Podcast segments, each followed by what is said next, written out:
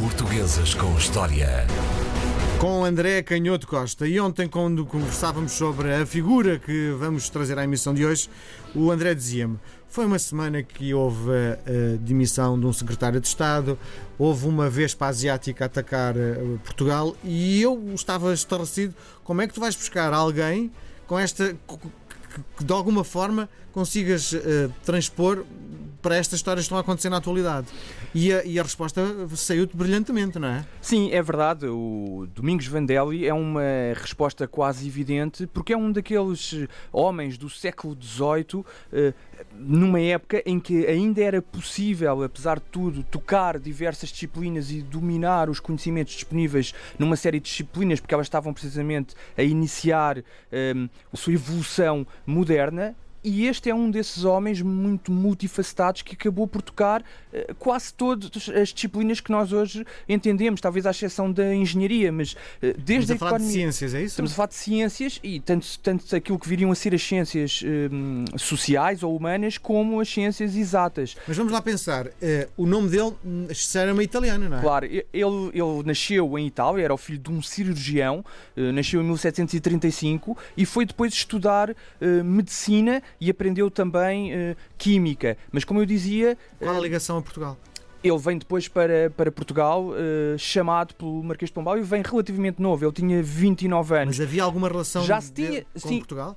Nenhuma relação que, que, que, fosse conhecida ou que seja conhecida, não tinha familiares uh, que fossem portugueses, mas foi uma prática do Marquês de Pombal nesta época. Chamar os craques para virem para Portugal. Chamar algumas das figuras que se estavam a destacar uh, na, na, ciência na Europa e, sobretudo, italianos, pela proximidade cultural. Era muito mais fácil trazer uh, para Portugal italianos por motivos religiosos, mas também políticos, do que propriamente cientistas que, obviamente, também se estavam a destacar nesta época, fossem alemães, fossem ingleses ou holandeses ou até mesmo franceses, mas que por razões políticas eh, e religiosas era muito mais difícil trazê-los trazê e, e, beneficiarem da. Este de... Vandelli era o Cristiano Ronaldo das ciências da altura?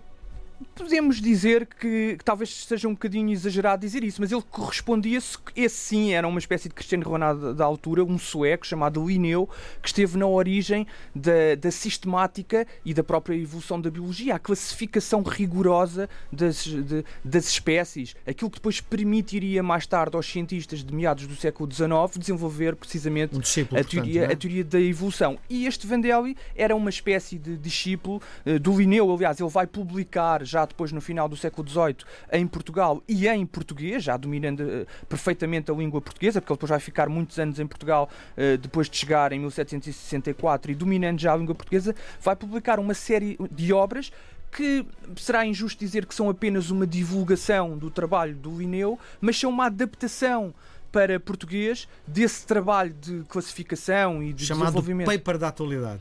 Sim, mas, mas com um caráter de, que não era original, não é? Porque uhum. ele baseava-se nessas Estudos, obras que, que, publicou, baseou-se naquilo que estava a ser publicado pelo Linneu, eh, sobretudo em, em, em, latim, e traduzia para, para português e, portanto, adaptava aquilo que era a realidade portuguesa. Há um dicionário muito conhecido, um, um dicionário de termos técnicos da história natural, que é precisamente baseado na obra do Linneu. Mas ele foi chamado pelo, pelo Marquês de Pombal para desenvolver uh, os jardins botânicos. Uh, primeiro o Jardim Botânico da, da, ajuda, da ajuda e depois também o Jardim Botânico da, da, Universidade de Coimbra, que ainda hoje é possível uhum, visitar. visitar. Portanto, o Domingos Vendel esteve na origem de, de, do Jardim Botânico então, da, da topo, Universidade de Coimbra. No, no, topo da hierarquia das coisas que ele fazia, botânica estava em primeiro Sim, lugar. E, e ser o lente, ser o professor da cadeira de, de Química da, da Universidade de Coimbra e de História Natural de, da Universidade de Coimbra. Portanto, estas duas vertentes, a construção e, e, a gestão dos jardins botânicos, que eram instrumentos na época decisivos para, para a investigação, para o início da investigação, e que Portugal já ia um pouco atrasado,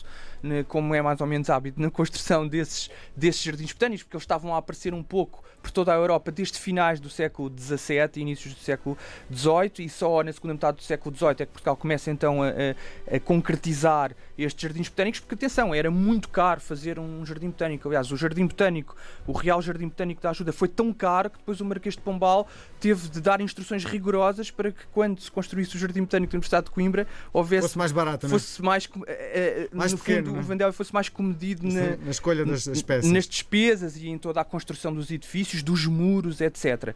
Um, ele, obviamente, que granjeou um grande prestígio também numa outra atividade muito típica deste século XVIII, onde Portugal também ia um pouco atrasada, chamadas viagens filosóficas, que no fundo eram missões às, às regiões mais exóticas do mundo, e Portugal, obviamente, que como uh, soberano, o rei de Portugal como soberano de uma parte muito significativa da América do Sul, o Brasil, uh, tinha uh, acesso a territórios absolutamente uh, uh, decisivos no conhecimento da fauna e da flora mundial. Estamos a falar, por exemplo, nada mais nada menos do que a Amazónia, também Sim. nas notícias nos últimos tempos, e ele vai, vai, eh, não se dirige pessoalmente à Amazónia, mas vai dirigir as viagens de alguns dos seus discípulos e alunos, ehm, nomeadamente uma das viagens muito, muito conhecida eh, à Amazónia, que vai durar nove anos e que vai permitir eh, identificar e anunciar ao mundo espécies que eram absolutamente desconhecidas e, obviamente, alimentar também Europa, é? os jardins botânicos. Claro, eram desconhecidas para os europeus, bem, bem notado.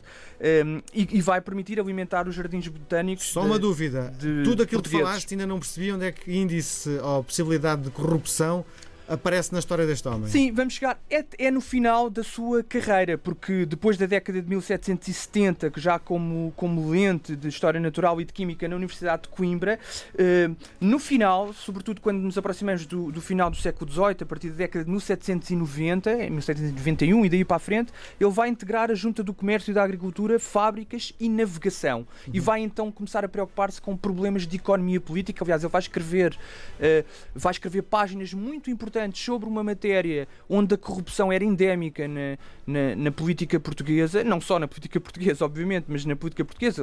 Aliás, os ingleses eram muito responsáveis por esse, por esse problema de corrupção. Estamos a falar do ouro. Uh, e, e porquê é que isto é, é relevante aqui o papel do cientista? Porque o processo de fundição do ouro e a forma como o ouro era fundido, os materiais que eram utilizados para as reações químicas para se uh, forjarem as barras de ouro que depois levavam o selo real, era uma fonte de corrupção, porque desde os materiais que se misturavam com o ouro para aumentar o peso, até aos materiais, aos produtos químicos que se, que se utilizavam para verificar através de reações químicas se o ouro era ou não eh, ouro puro, qual era o quilate de, do ouro, e portanto não havia um conhecimento muito apurado nessa, nessa matéria em Portugal. Discutiu-se durante muito tempo na corte quais seriam os especialistas, quais eram os melhores mineiros da Europa, se eram os húngaros, se eram os ingleses. Portanto, essa matéria foi uma matéria eh, muito discutida na corte portuguesa e o Vandel é talvez o primeiro, com formação científica e com preocupação, a elaborar uh, relatórios sobre este problema do ouro, que, como é evidente, depois dava origem a. Uh, uh, foi provado alguma coisa? A corrupção uh, enorme.